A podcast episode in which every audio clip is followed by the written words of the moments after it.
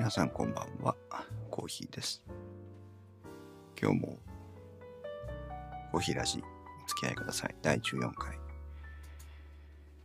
いや、ちょっとね、配信できるかどうか、っていうか配信するつもりはなかったんですが、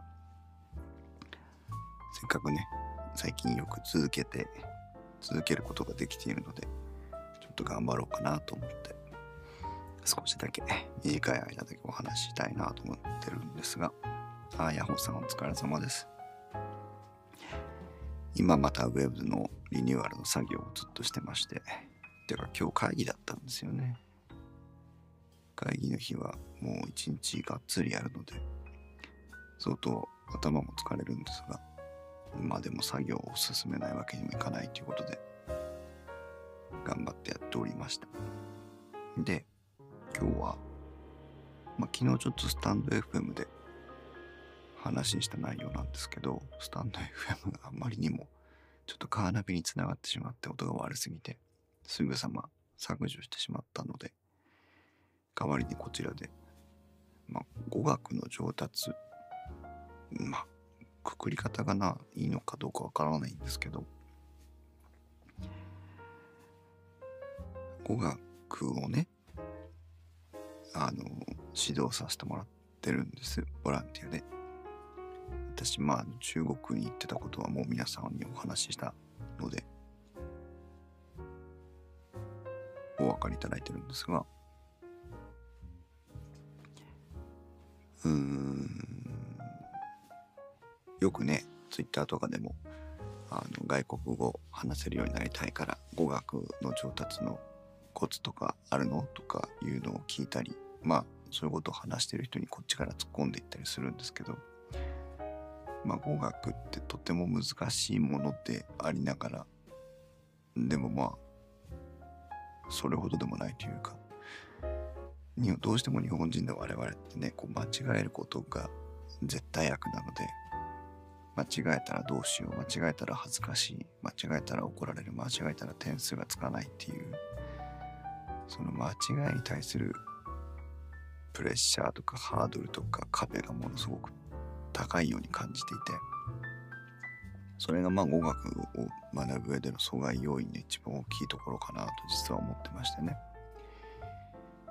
あと生徒さんなんかを見てても時々思うんですけど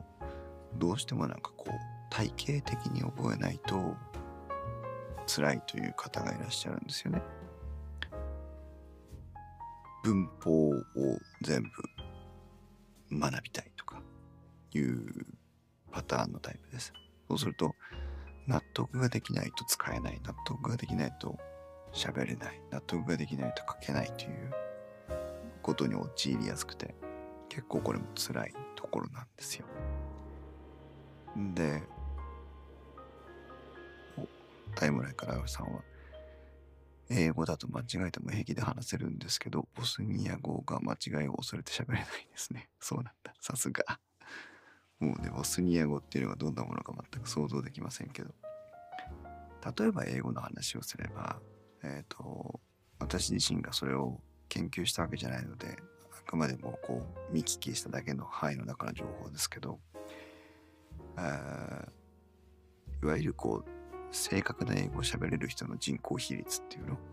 がものすごく実は我々が思っている以上に、うん、移民の国みたいなところですからね。ユースケさんいらっしゃい。その、えー正しい英語が喋れる人は我々が思ってるよりも少なくて。私もサンフランシスコに留学した時に一番最初に対応してくれた寮のおじさんはアジア人っぽいアジア人東南アジア系の人でしたからね。そうそうするとそれぞれがあの Chinese English だったり Brazilian English だったり何か分かりませんけどJapanese English だったりいろんな English を持ってるわけですよ。日本語が危ういとねユースケさんが言ってくれてますが。そうするとあのじゃあ正しい日本あ正しい英語が喋れるかどうかっていうのがどれほど重要なのかっていうのは実はまあ疑問を感じるところでもあるんですね。当然点数取るとかでは別ですよ。うんだけど、うん、コミュニケーションとしては成立するんじゃないのというところが一つ前から感じてるところなんです。私がね、英語を覚えるのは WhatsApp から始まったわけで。うん。で、もう一つ思ってるのが、うんと、文法を学んで組み立てていくよりも、うんと短文例文を覚えて使っていった方が応用力がはるかに高いと思ってるんですね。なぜかというと文法はあの組み立て方を学んだとしても正しく組み立てられてるかどうかは分かんないじゃないですか。いかにも勉強できない私の発言ですけど。なので文法を学んで組み立てるのもまあ一つなんですけど何かのこう例文がテキストブックとか旅行の、英会話集とかに載ってた時にその例文っていうのはほとんどの場合間違ってないわけです。そうするとそのまず例文を覚えてその例文が使えるようになればあとはそのね例えばコーヒーが飲みたいという例文があったとするとあの紅茶が飲みたいでもカクテルが飲みたいでもコーヒーを飲みたいさえ覚えてれば変えられるわけですよ。だそういうふうに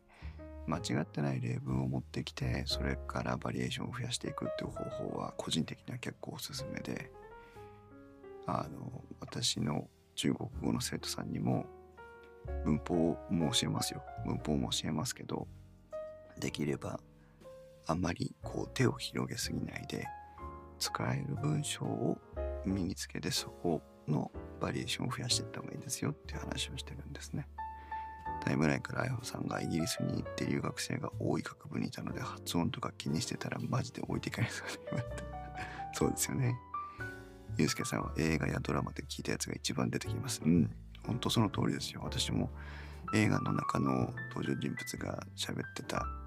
あセリフとかね、よく使ってましたね。だからあのフレンズとかさ、あと私の場合はね、あれです。シンプソンズとかで育ったので、育ってはいないな。シンプソンズとか大好きだったので、シンプソンズのセリフとかよく使ってましたね。あやおさんは最初の留学でオーストラリア行った時はど何カ国行ってるんですか、あやおさん。悪い言葉ばかり覚えてました。全く同じです、私も。あの F ワードとかね、そういうのばっかり覚えてましたけどね。そうそう。で、もう一つあるのが、えっ、ー、と、コミュニケーションって相手がいることなんですよ。だから、あの、聞き取れてるのか聞き取れてないのか。それから聞き取れたんだけど、えー、答えを考えてるのか。それから、えー、聞き取れて答えは出てきたんだけど、答え方がわかんなくて考えてるのか。この辺りをきちんと意思表示してあげないと、相手がどの段階でこうリアクションが返ってこないのかに悩む。だから相手が言ったことが分かったんだったら分かったっていうことに対してのリアクションが必要だし考えてるんであれば考えてることをやっぱりちょっとパフォーマンスしてあげなきゃいけないと思うしで答え方が分かんなくているんだったら答え方が分かんなくているっていうポーズを示してあげたら相手は結構安心して待ってるんですよね。それが大体うちの生徒さんはうんとどこかどこのステージにいるのか分かんないんですよ。それも聞き取れた理解できた考えてるの答えが出てこないのそういうのは確認してあげるようにしててでそこもうんリアクションの取り方だよっていう。でそれからあとはねえっ、ー、とできるだけ知ってる言葉で表現できるようにした方がいいよっていうことも言ってて。どうしてもほらズバリのことを言いたくなるじゃないですか。私は日本人のポッドキャスターですってどうやって英語で言うんだろうって言おうと思った時に私は日本人のポッドキャスターですっていうのを変換したくなるんだよねだけど伝えたい趣旨はあのもっと本質的なところにあってポッドキャスターであることが伝わればいいと思えばもっと簡単に言えるわけ例えばいい例文が思いつきませんけどうーん、なんだろうな。なんだろうな。言える部分がね、思いつきませんけど、言い換えることで、直訳じゃなくても、意思、意図が通じればいいでしょっていう気がしてて。えっと、これは何て言いますかって生徒さんに聞いた時に何とかって言われるんですけど、じゃあ別な言葉で表現したらどうなる？知ってる言葉で表現したらどうなる？もっと足りない言葉で表現したらどうなる？っていうことは問いかけるようにはしてます。タイムラインからあやほさんが私が生徒に教えてた時はもっと短くて子供でわかるように日本語にしてから英語にした方がいいよって言ってました。なるほど、そうですよね。トランプ大統領が前回の大統領選挙で票を集められたのはあの理解できない人たちにも分かるような簡単な英語で喋ってたからっていう分析がありましたよね。中学英語レベルで喋ってたからだっていうね。だからそういうふうにコミュニケーションっていうことだけを前提に考えれば何も100点取らなくてもいいし何も交渉である必要もないからっていう気がする。であとはまあまあ最後のもう一つなんですけど、うんといかにバリエーションを増やさないで反復するかだと思ってるんですけどおタイムラインからユうスケさんは分解して短い文章の積み重ねで伝えた方が相手にとっても情報が多くなって結果完全文一つより伝わりやすいですよね。ってそうですよねあやほさんはオバマさんも分かりやすい英語で話されてた。そうですね。オバマさんはとにかくあの聞きやすいですよね。うちの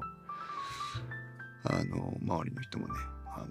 なんだろう、オバマさん、私英語わかんないけど、オバマさんの英語はなんか分かった気がするみたいな こと言ってましたけど。で最後にもう一つは、その今の話ですけど、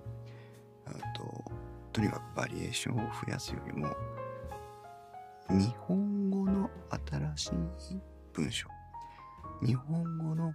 新しい単語として外国語を捉えた時皆さんどういうふうに頭使ってますかっていうことを言ってて例えばこれまたわからないけど、えーと、例えばそうだな最近のネタだと COVID-19 ねあのコロナウイルスのことですけど COVID-19 っていう言葉を聞いた時は COVID-19 って何だかわからないわけですよ。だけど COVID-19 はコロナウイルスのことなんだなっていうことを知るわけですよね。で、それを生活の中で COVID-19 っていうのを使っていけば、えー、とそれはただの外来語として COVID-19 ってことで頭日本語の中に組み込まれるわけですよね。っていうふうに私は考えていて例えば今晩ご飯を食べましたかって言うとに今天晚上吃飯了吗っていうふうに言うんですけど私の生徒さんには毎週のように授業の頭ウォーミングアップの時にこれを繰り返して聞いてるんです。你今天晚上吃飯了吗你今天晚上吃飯了吗って言うと、最初はね、あれ、また中国語で質問された、どうしよう、なんて言ってたんだろうっていうところがスタート時点になって、でもだんだん、あ、今天晚上はわかるとか、吃飯はわかるとかなってきて、で、また繰り返していくと、あ、また先生は私に同じことを聞いてる。また同じことを聞いてるってなるわけですよね。で、同じことを聞いてるって思った瞬間に、もうそれは外国語じゃないんですよ。簡単に言うと。もう、要は、日本語と同じレベルで、えっ、ー、と、翻訳をせずに理解できる言葉として頭の中に入ってる状態になると思ってるんですよね。で、你今天晚上吃飯了吗は、ご飯を食べたかと聞か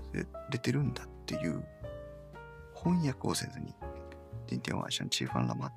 として受け取れてる。と思ってるんです。そうすると、わざわざ日本語に変換する必要がなくなるので、あの、いきなり文意を理解して、それに対するリアクションに移れる。でこれが結構大事で我々があのユースケさんもあやほさんも海外行かれたことあるんで多分あの言語の壁を越えた瞬間を体験してるんじゃなかろうかと思うんですけどある日こう発音が何も労せず耳に入ってくるようになるタイミングがあるわけじゃないですか。あの、意味とかは別にしてね、文法上のあの知識は別にして、スッと音が耳に入ってきて理解できるようになる。その瞬間も、その、これはファーと言ってる、これはゴーと言ってるみたいな、変換を伴わなくなる瞬間だと思うんですよね。あやこさんがその時はいきなり来るんですよねって言ってますけど、本当にそうだと思います。なぜか私もいきなり来ました。3ヶ月目でしたけどね、中国語の場合は。でその発音を聞き取るのに日本語に置き換える必要がなくなる。あるいは何かの文章を聞くときに日本語に置き換える必要がなくなったときにコミュニケーションの、うんと、リアクションにスピードっていうのは上がるわけですよね。何か体質変わったような気にさえなりますね。そう、そうですね。思います、本当に。だからまあ知識というよりは筋肉で語学に対応できるようになる瞬間なのかなとか、まあ言い方はね、どういうふうに表現すればいいのかはさっぱりわからないんですが、なんですよ。だそれを幅広くとって、その翻訳が必要がなるタイミング、なくなるタイミングを待とうとするとものすごく大変なので、まして日本語のね、あの外国語に浸れない環境の中でそれをやろうと思った時には、あえて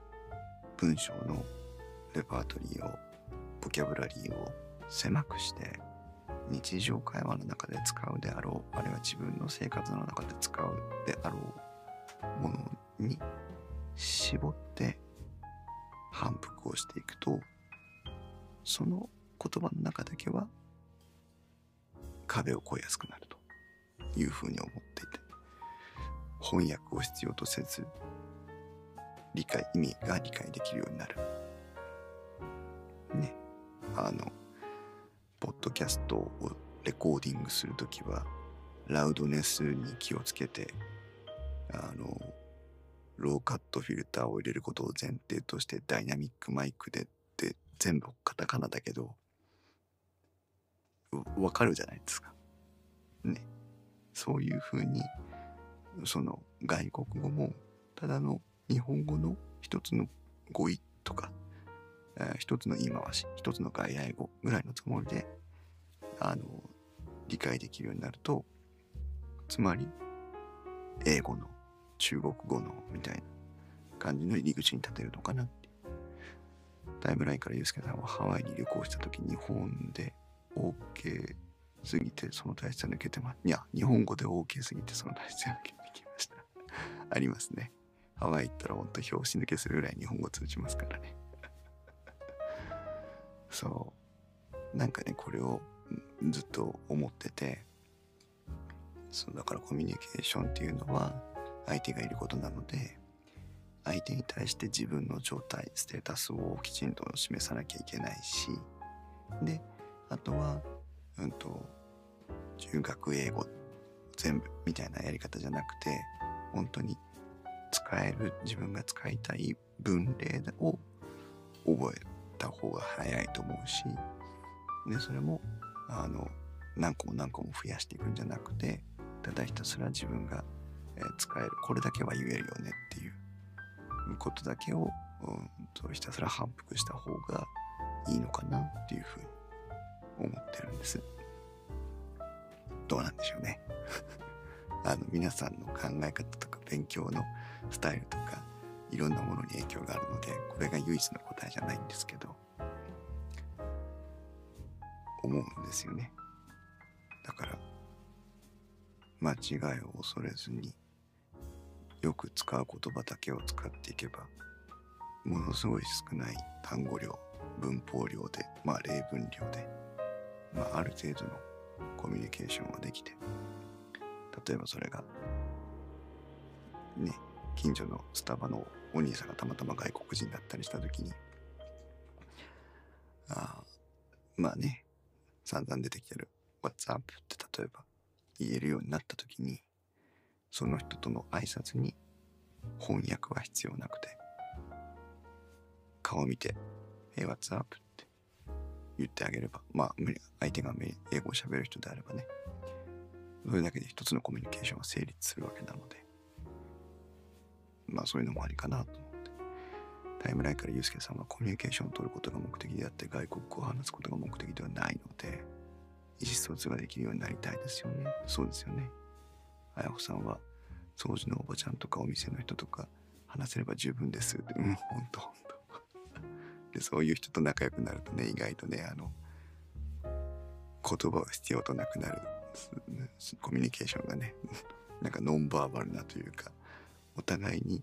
こっちは日本語相手は外国語ででもコミュニケーションが取れちゃう瞬間みたいなのもあるしね。不思議なものですけどね、はい、というようなまあちょっと語学の話を昨日してたので今日改めてと思ってしてみたんでした。で私もねあの偉そうに中国語を教えてますなって言いますけどね。あもう入門の入門です。本当になんだけどやっぱりその4年間中国で勉強してきて日本人として中国語の学び方ってあるあったのでそれをまあ皆さんのね私よりもほとんどの方は私よりも年上の方なのでその人たちにまあご説明をして日本に住んでてほとんど中国人と接点がなくて週に1回たった2時間この中国語講座に来るんだけど、まあ、1年か2年か経てば少し話せるようになりますよっていうのをコンセプトに頑張ってるという感じです。で英語についてはまあ時々、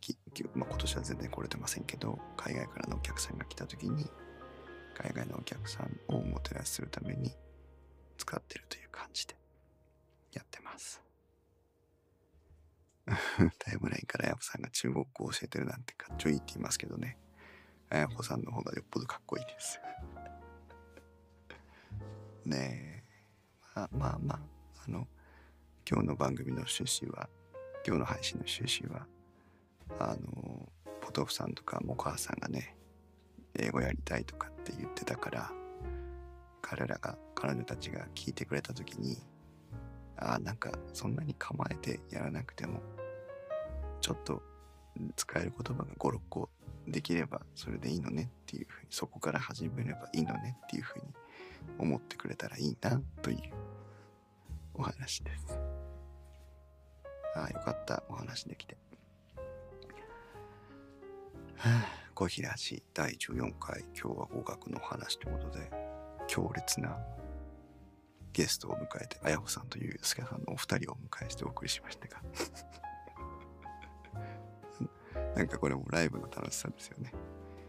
また何かお話できればいいなと思います。今日はちょっと英語の夢でも例えば見ていただければいいのかな。なんか面白い夢見てください。それでは小平時第14回もここまでです。ありがとうございました。おやすみなさい。